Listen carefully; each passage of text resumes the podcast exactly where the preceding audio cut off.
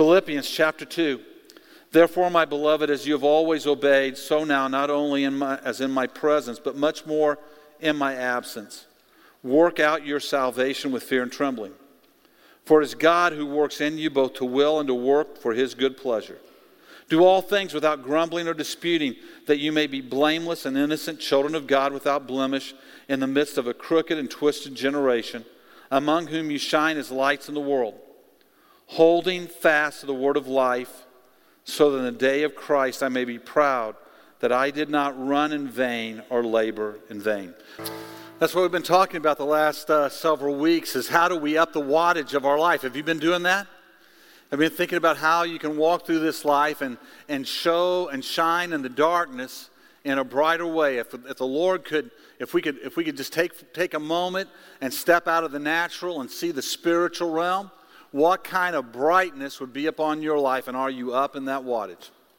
A number of years ago, I was invited to uh, speak at a church and do a, a, leadership thing for the Sunday school teachers, board members, uh, youth workers. And I drove over to the church on the morning of the event. It was a, a church of about 100, 125 people. They're going to have about uh, 20 to 30 leaders there, I think, is what was going to happen that day. And I got there, and the church very nice, very well kept. And they took us, took me back to a room where we're going to meet with all of the, uh, the teachers. And they had already began to gather there, and we talked for a few minutes, and starting time came. And I was sitting over the side up at the front was this uh, really nice lectern. I mean, it was, it was a wooden lectern. It, it wasn't like one of these black music stands that we have it was nice looking. It was all varnished real nice and it was ornate. It had all kinds of things on the, on the stem of it and on, on the, it was, it was really, really just looked beautiful. And it was sitting there at the front of the, of the room for me to use when I came up. Now that was, this was back in the days before you had an iPad. It was back in the days before you had those kind of tools. So I had my notes with me and I had my Bible with me. I had my big old, you know, heavy duty Bible with me. And I walked up uh, when they introduced me I walked up to the front and I put my Bible on the lectern and it fell over. And I, I, I caught it and I, I, picked it back up and I, kind of looked down at the legs to see if, I, if, if something was wrong, if something had broken, if it wasn't sitting on level ground, what the deal was. And it, everything looked okay, so I set it there again and, and put my Bible on it again and again it tipped over. And I, I, suddenly realized that the way this lectern was built, it didn't have a strong enough foundation to hold basically anything. And so I, I looked over at the pastor and I actually saw one of these black stands over against the wall in this classroom. And I said, Can I just get that stand and use that instead of this? And he kind of looked at me sheepishly like I'd really said something wrong. But I said, Really, can I, can I do that? And he said, Yeah. And he brought it out and he gave it to me. And he, I said, You can take this one away. You can, get, you can go over there. And uh, he took it over to the side. After the first session, he came up to me. He said, Oh, oh man, you you gotten in trouble. I said, Really? How did I, how did I, what, I, what did I do? He goes, Well, Mrs. So and so, her husband made that. And, you know, uh, she's here and she's going to really be offended that you didn't use it. I said, Well, it, it doesn't work. he said, I know, I know, but we just had to, to, to deal with that, you know. I, I, said, Well, how do you deal with that? He said, Well, usually if somebody's you know, teaching here, we just put one piece of paper on it. or uh, or uh, uh, you know, we hold on to it with our hand while we teach. Now, I try to be a good guest. You know, I try to be sensitive. I try not to, you know, ruffle feathers where I don't have to. But I was shocked. And I just looked at him. I just said, I, am not doing that. I, am just not. I'm, I'm going to keep this. Thing. He goes, she's going to she's going to probably say something to you. I said, well, she can say something to him. You know, she can come say something to him. So I, I taught the second session. And uh, at the end of the second session, we had a little lunch break. And they brought out some sandwiches and things. And during the break, uh, during the break at, at, the, at that at time, Mrs. So and so came up to me. And she said, I want you to know my husband put a lot of hours into building that lectern. Uh, and I said, I'm sure he did. It's, it's beautiful to look at. It, it just doesn't work. And she said, Are you saying my husband doesn't know what he's doing? I said, I'm, I'm saying it's beautiful, but it doesn't work. She said, Well, maybe I should just take it home and tell him that his work isn't appreciated. I said, Man, you know, I've only got two more sessions here. You can do whatever you want to do. I said, maybe you should take, your home, take it home and suggest that he extend the base of the legs a little bit so that when you put things on it, it actually does what it's made to do. I've never been talked to like this before in my life. I'm sure you probably haven't. You know, sure. Now, honestly, I'm, I'm, not here. We could, we could spend a, you know, about a month talking about her, her attitude and what she was all about. But what I really want to point out to you is the lectern. It was beautiful. I mean, you'd look at it, it really looked nice. It was the, the man who worked on it did a beautiful job on how he did the work on it. It, it just didn't work. And so it was of no use for its intended purpose. We've been talking about being lights of the world and how we light up our world and the kind of brightness that we are supposed to show in the darkness. I want you to think about this for a moment. The very attitudes and the makeup of our nature as an individual, the very attitudes and makeup of us as a group of people can either light up the world or bring a cloud of darkness into other people's lives.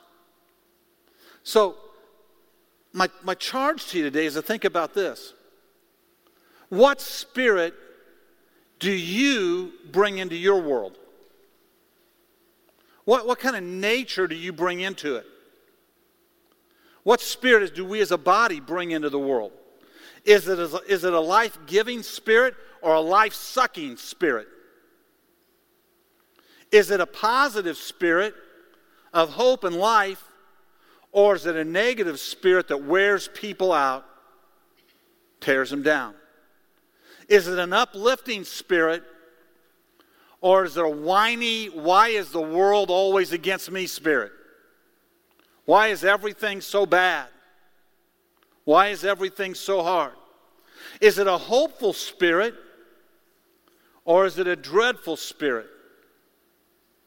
And in that, I want you to think about this. I want you to think about how consistent is your spirit? How steady is it? How rock solid is it? Is it ruled by the circumstances of the day?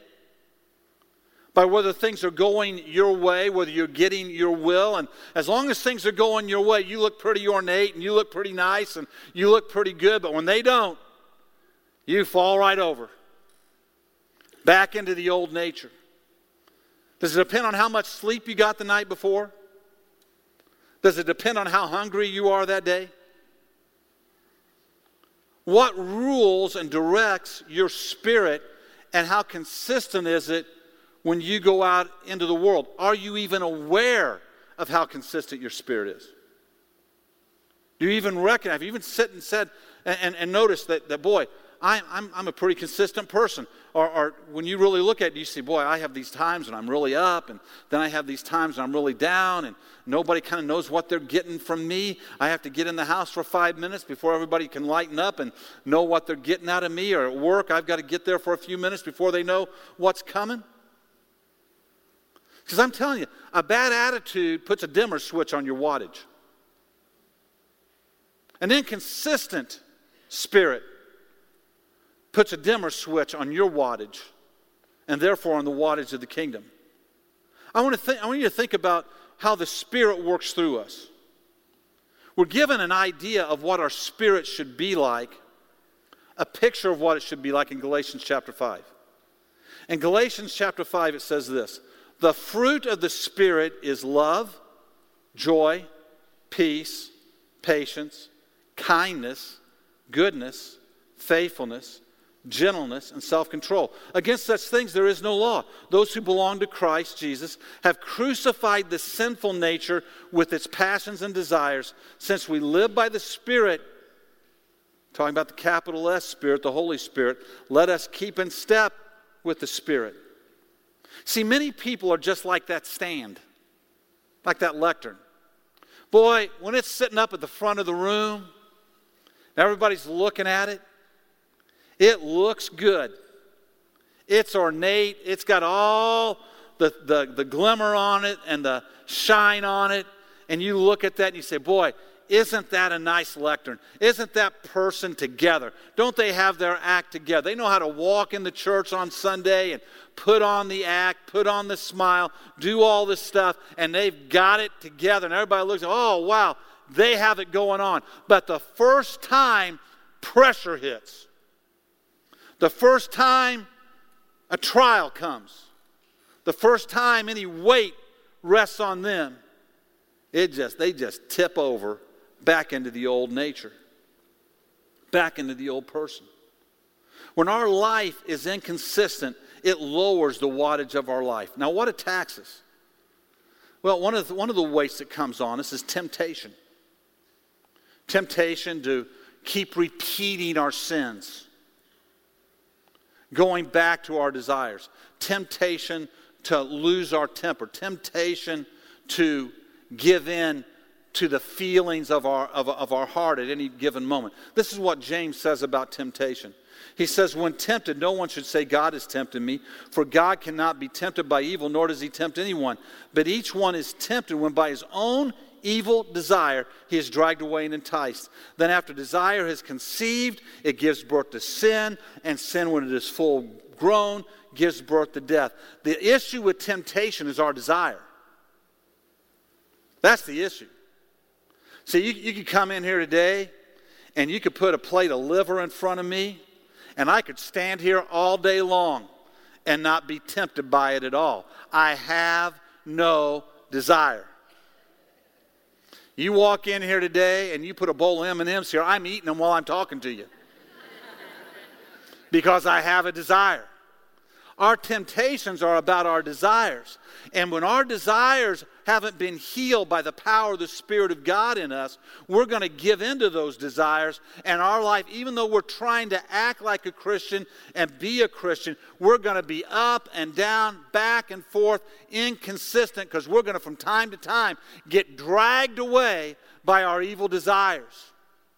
And so our desires have to be dealt with. The Spirit of God, we have to recognize what our, what our evil desires. What tempts you? What is it? What draws you? And it may just be to have a mean mouth. It may be to get caught up in pornography. It may be a sexual sin. It may be uh, an addiction. But whatever that that is at the core of who you are, that's got to be dealt with. You've got to build things into your life to protect you, but not only do you have to build those in you've got to begin to seek God to heal you of that broken desire, of that sinful desire, to take it out of your life so you look at it like I look at a plate of liver. No desire. Don't want to go there. Don't want to be that person. I don't want to be that gossip. I don't want to be that mean spirited person. I don't want to be that unkind person. I want to be what God would have me to be. You've got to begin to deal with that in your spirit and invite the Spirit of God to come in and heal you and give you a spirit of self control so that thing doesn't keep rearing its head in your life and an inconsistency comes in your life that lowers and dims the light of your life. The other thing is trials. Now, this is supposed to be good news, but I'm going to, I'm going to tell you some bad news. you will have trials. Did anybody not know that already? You will have to. I don't care how holy you get. I, I don't, I don't care how much you're, you know, you read the Bible or come to church or pray. You're going to have trials from time to time. Things are going to happen to you that you don't like. You're not always going to get your will on this earth. You're going to face trials. The question is, how are you going to face them? Are you going to face them in anger and frustration? Are you going to face them with doubt? Are you going to face them with anger at God and anger at others? How are you going to face those trials? When things don't seem to go the way of the promises of God, are you going to keep holding on to the promises of God? Are you going to let them go and go back and try to do it your way? That's just like the children of Israel wanting to go back to Israel, going back to Egypt. This is what a lot of, a lot of say, oh, ah, if I would have seen all the greatness of God, I would have never said, oh, let's go back to Egypt. But the first time they're tested in a trial, they give up the promise and go right back to Egypt. They go right back to the old way they did it. Instead of being faithful and saying, you know what, I'm going to be faithful and trust God that even though the circumstances don't show it right now, I'm going to trust God that His promises are true. It's the consistency of life that begins to let our life grow brighter. What, what do you do when things happen that you don't understand? When sickness comes your way, health issues come your way, and you don't understand, God, why are you letting this happen to me? Why is this coming my way? God, where are you? What happens when somebody in your life leaves this earth before you wanted them to? Do you crumble in a heap of grief and loss? Do you, do you just get angry at God and say, I can't believe you've let this happen? God, if this is the way you're going to be, I'm not going to serve you. What happens in your life? What do people see in you when you face those moments of life. You know, I, have come to understand and, as a pastor, there are, there are deaths that are, are natural. My, when my father died, he was you know, 80, 80 some years old. He'd been telling us for a couple of years, I'm ready to go. His body was broken down, he was ready to go. That didn't mean we, were sor- we weren't sorrowful and we weren't filled with grief when he went. But when he went, we knew he was ready to go. He wasn't, he, he, he wasn't wanting to stick around living the way he was living anymore. There's a difference between, between that kind of death and a tragic death, an unexpected death, the death of a, of a child or the death of a young person. And, and I, I remember as a particular family lost a child, and it was, it was tragic. It was an accident, it was absolutely tragic. A couple of days after the funeral, uh, my wife and I, we said, let's, let's go see him. And we went by their house and sat down their, at their kitchen table with them just to see how they were doing. And I'll, I'll never forget what they, what they told me. They looked at us and they said, they said to us, they said, listen, if you'd have told us two months ago this was going to happen and asked us how we were going to get through it, we would have told you we don't know how. We don't know how we'd get through it. They said, but as we've walked through it, we have felt the sustaining power of God in our life. We have felt His strength in our spirit. We're heartbroken. We're filled with, with sorrow over our loss.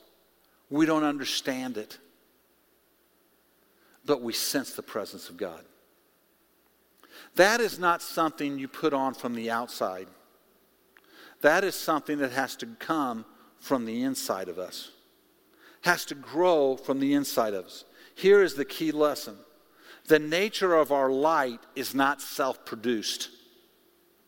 If it is, we're like that stand. If we put it on ourselves, if we learn, okay, here's all the things of, of the spirit life that I'm supposed to be like. I'm supposed to have love. I'm supposed to have joy. I'm supposed to have peace. And we put it on ourselves and we, we smile when we don't, when we're really not filled with joy, and we tell people that's how we're, oh, we're doing great when we're really not doing great, and we say, how you feel? Oh, I just love everybody when you're really, really, you know, ticked off. Uh, and, and it's not that, if you do that, the weight is going to eventually get you.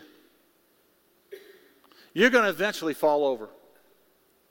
You're going to eventually be, be shown that you don't really have it.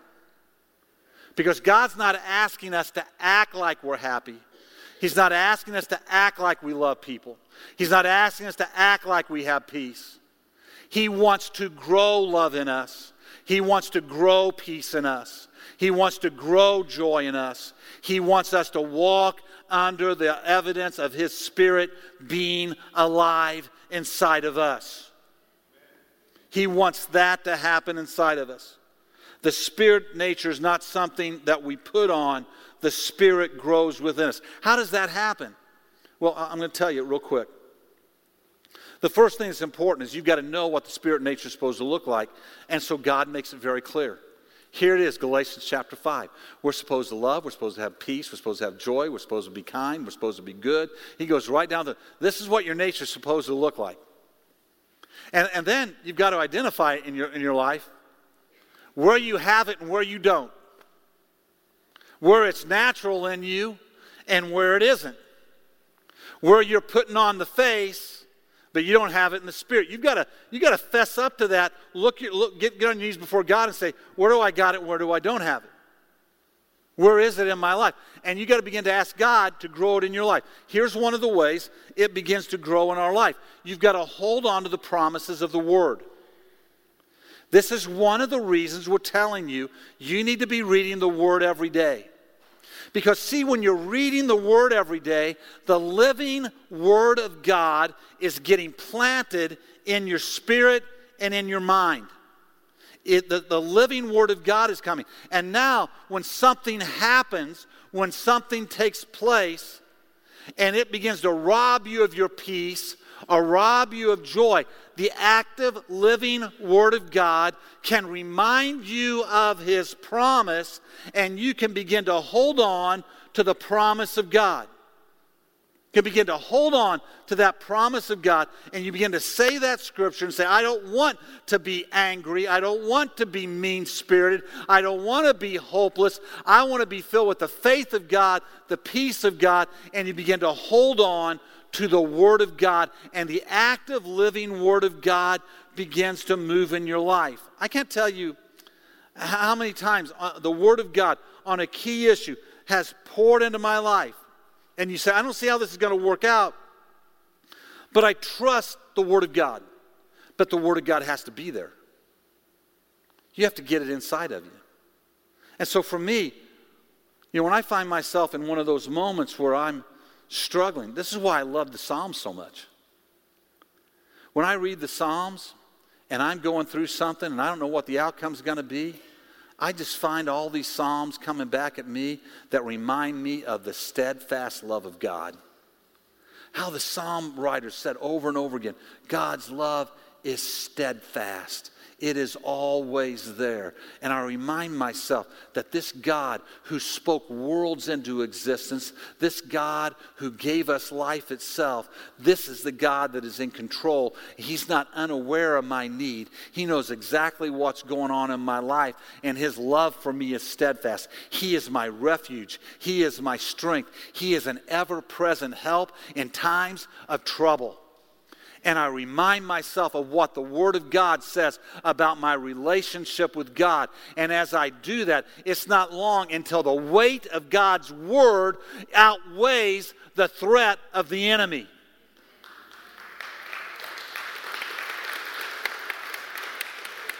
I want you to hear this. This is just practical stuff, folks, here. This is, this is just how, how, how you begin to live, and your life begins to brighten, and you become a, a, a person who shines in the darkness and shows light in the world. Now, here's the other thing that happens. The other thing you need to know we have to open our heart to the presence of the Spirit. We're supposed to be led by the Spirit. We're supposed to walk in the Spirit. That the work of these, this nature coming in us is the fruit of the Spirit, the evidence that God's working in us. And so we have to open our heart to the Spirit. How do we do that? We do that in prayer. We do that by saying, God, uh, I open my heart to your spirit. I want your spirit to be inside of me. I want you to move in me. We, we do that in worship. I, I can't tell you how many times I have gone into a, a time of prayer in despair, hopeless about a set of circumstances, not knowing what to do, maybe angry about something. And there's been so many times I've come to that moment upset hopeless, mad, disappointed, hurt. And I come to that time of prayer and I go to that door and I say, I God, I'm going in here. I'm going in here. I'm shutting this door behind me. I am not coming out until you give me an answer. I'm not coming out until you move in my life. And I go into that place and I stop and I say, God, I'm staying right here. And whether that's five minutes, 15 minutes, an hour, whatever it is, I say, God, I'm not leaving until you move in my I'm inviting your, your spirit into my spirit. And in the middle of that time of prayer, there comes a moment when a breakthrough happens and the peace of God, the strength of God begins to move in my life. That's how He works in us. Now, I'm telling you, sometimes He gives me an answer. He says, Go out and do this. Sometimes He doesn't give me an answer at all. He just says to me, I got it. Go trust me. Have been many times woken up in the middle of the night concerned about somebody's life, concerned about one of your lives, concerned about what's going on, concerned about a decision that's being made. Trouble enough I can't sleep and get up, go out in the middle of the night, troubled about something going on in my life, and I'm out there walk, kind of walking the floor saying, God, I, I need you to touch me. I can't sleep. And, and sometime, five minutes and ten minutes in, all of a sudden the Spirit of God moves and says to me just that very thing. I got this. Go to bed. I got this. Now, friends, if, if, if all you get that is here, you go to bed and you don't sleep. If you get that here, you go to bed and you go to sleep. But you have to learn how to do that. Just walking the floor and calling all your friends and, you know, talking to them about it and worrying about it and saying, What are we going to do? That doesn't get you anywhere. God's given you a hotline right into His throne room. You can talk to Him anytime. You can talk to your friends. They don't know any more than you do. They don't have any more hope than you do. They may not be any stronger than you are. You can call all of them you want to and get nowhere. You can talk to God for five minutes. You bring it to God, and He's going to move in your life. Now, here's the other thing I don't know how many times in my life I've been in a place uh, where my heart is heavy, going through grief, going through loss, worried about something. And in the middle of it, I said, you know what, I'm just going to worship God for a while. I find a song, and I just begin to sing it. It leads me maybe to another song, and I begin to sing before long. I get one that just begins to resonate in my spirit as I sing this song, as I worship God. And before long, in the middle of all that worship, the peace of God that passes understanding begins to sweep over our soul. And instead of walking in the grief, you begin to walk in the hope of God. You begin to walk in the life of God. Doesn't mean you have every answer. It means God's given you the strength to walk through this, this, this issue of life. Listen, I want you to hear me. I am not telling you to act like you have the fruit of the Spirit. That's the last thing I want to tell you today. I am telling you to open your heart to the Spirit for the growth of God to happen in your life in big things and little things. We need to be consistent lives. So when you go to go to work or you go walk through your life and people see you going through the struggles of life with health issues or loss issues or some of the great issues of life, do they see your light shining? When there's turmoil in the workplace or turmoil in your home or turmoil in your neighborhood, are you a peace bringer? Can you bring peace to it? Can you speak peace to it or do you stir up more turmoil? What happens in the middle of all of this? And the big issues and the little issues. So you get up, you know, here in a few weeks, you get up someday and you drive to work. It's a snowy day, it's been snowing all night. You're getting through all the slush of the streets of Springfield, and you decide, I'm going to pull into this place here and get a cup of coffee to drink because I'm cold and the car's not warming up fast enough. And you pull into some fast food place and, and you roll your window down you're getting ready to get your coffee, and they have a little awning there, and at the moment you pull up, the snow lets loose, falls right in your window. You're tired, you're hot, and God has just thrown a snowball at you. In that moment, friend, that little thing, you can be mad and angry and go into work wet and mad and angry. And you know look at what happened to me today. I'm so mad. I don't want to you know with the attitude i don't want to be here. I don't want to do this. I'm angry. You, you, can go in and you can put the dimmer lights on. You can you can lower the wattage of your consistency of your life. Or you can get to work and stop the car and say before i go in god i'm going to sit right here for a minute. God, I'm tired. It's cold. And now you're throwing snowballs at me. God, don't let me be a stand that falls over when the weight hits me. Let my foundation be sure. Let me laugh about this, Lord. Let me have peace in this. Let me have joy in this. Let me reflect you. Somebody says something to you that you don't like at work. And the old nature rises up, and you want to fall over and say something nasty right back. You can put the dimmer pack on, or you can brighten up the light. But you can't do it because it's an act. If you're doing it because of an act, it's going to eventually crumble. You're going to eventually get too much. You've got to walk in the Spirit. You've got to let the foundation get built.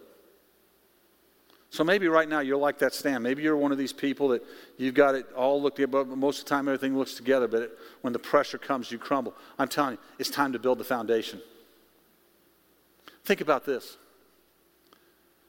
Think about a world that identifies Christians as harsh, as insensitive, as bigoted, as angry, as selfish. And all of a sudden, the light begins to come up. And all of a sudden, they begin to say, you know what? All the Christians I know, they are the most loving people I've ever been around in my life. You know, I, like what they say or not, my next door neighbor is the most joyful person I have ever seen. My buddy, I mean, he, we used to do all kinds of stuff together, but now he's living a different life. I don't get it, but you know what? Here's what I do get. I, I saw him as he walked through the grief of the loss of his dad, and I've never seen a guy have so much peace. I'd have fallen right off the wagon, and he walked through it with a strength I never thought was possible. I, I have this guy he's so patient in, in life. And they, as they walk through, I just see this patience flowing through them, and it's, it's kind of amazing. You know, these Christians I know, they're, they're just the kindest people I've ever been around. They're always being kind to somebody, they're always helping somebody, they're, they do good things to people. They don't, they're patient with those who have issues. And, and, and boy, these people, they're, they're good people. You can count on them. They have wisdom that moves issues gently, and they never seem to lose their composure. That's what God wants to build in our nature. Think about a city filled with people who live that way, not because it's an act, but because they've cried out to God, Make me like you. Make me like you. Don't let the old man and the sinful nature drag me away and entice me. Make me like you. That's what we're called to be. This is not an act of a new value system. This is a nature planted in us and growing through us by the Spirit of God. Now, hear me.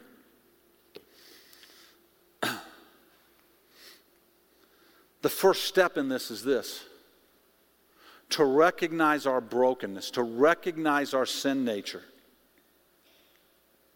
and to ask Jesus to save us. See, the sin nature is a barrier between us and God.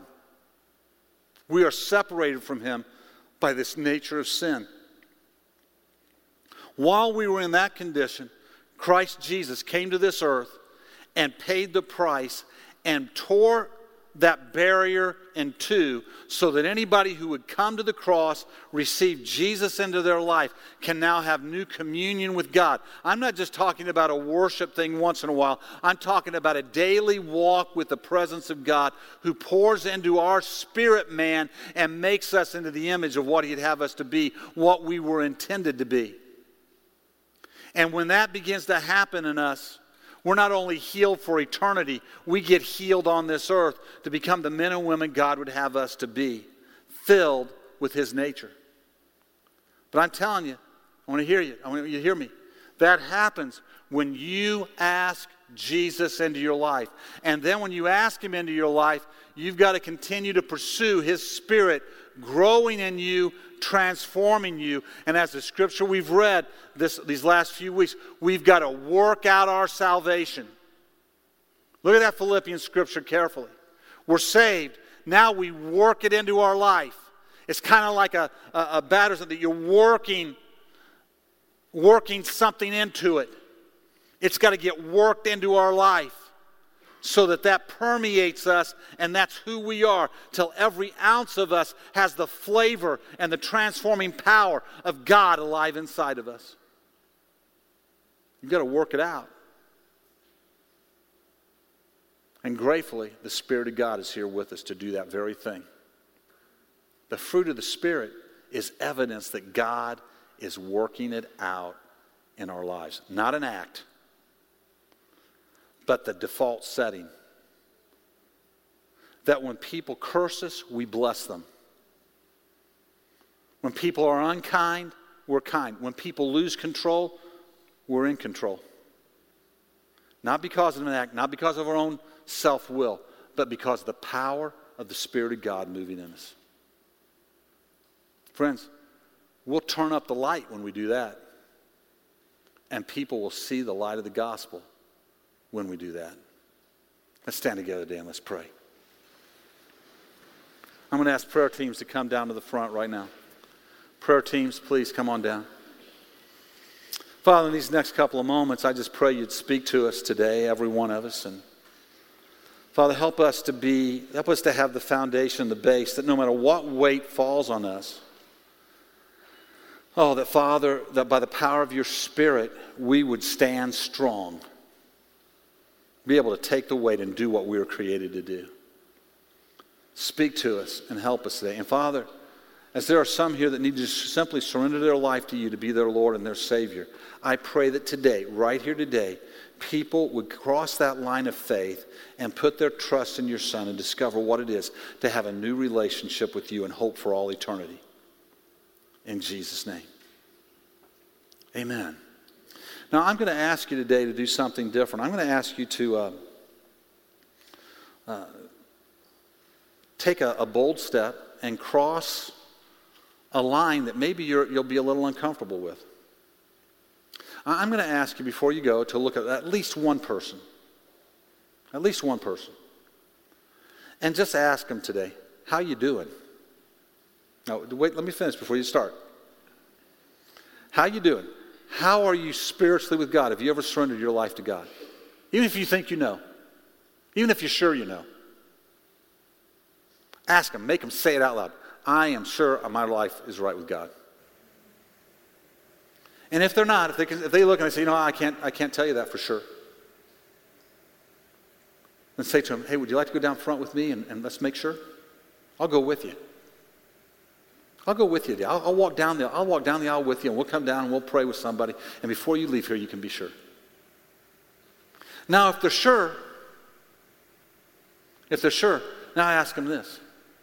Okay, you, you got, you're right with God. How are you doing with the nature within you? How you doing? And, and if, if, we say, you know what, I'm going through some things right now, and, and boy, it's hard for me to have joy. I'm going through some things right now, and it's hard for me to have peace. I'm going through some things right now, and I got some people it's pretty hard to love. Have you ever been there? Am I the only one that has some people? Some, now, nobody at Calvary. I love everybody here. But there's a few people out there I have a hard time loving. You know what I'm talking about? And you know that when you recognize it, you got to recognize, it. you got to see it. You can't deny it. You got to say, I'm having a hard time loving that person. God, that, that means I'm broken. Because while I was still a sinner, you loved me. And if I'm like you, I should be able to love them. So are you struggling with self control? Are you struggling with kindness? And if you are, maybe you stand there together and pray together, or maybe you come down and let somebody else pray with you. But, but hear me. T- take a step today and find at least one person and ask them both those questions, then let them ask you those questions. All right? God bless you. Love you. Hope to see you tonight as we pray for our country.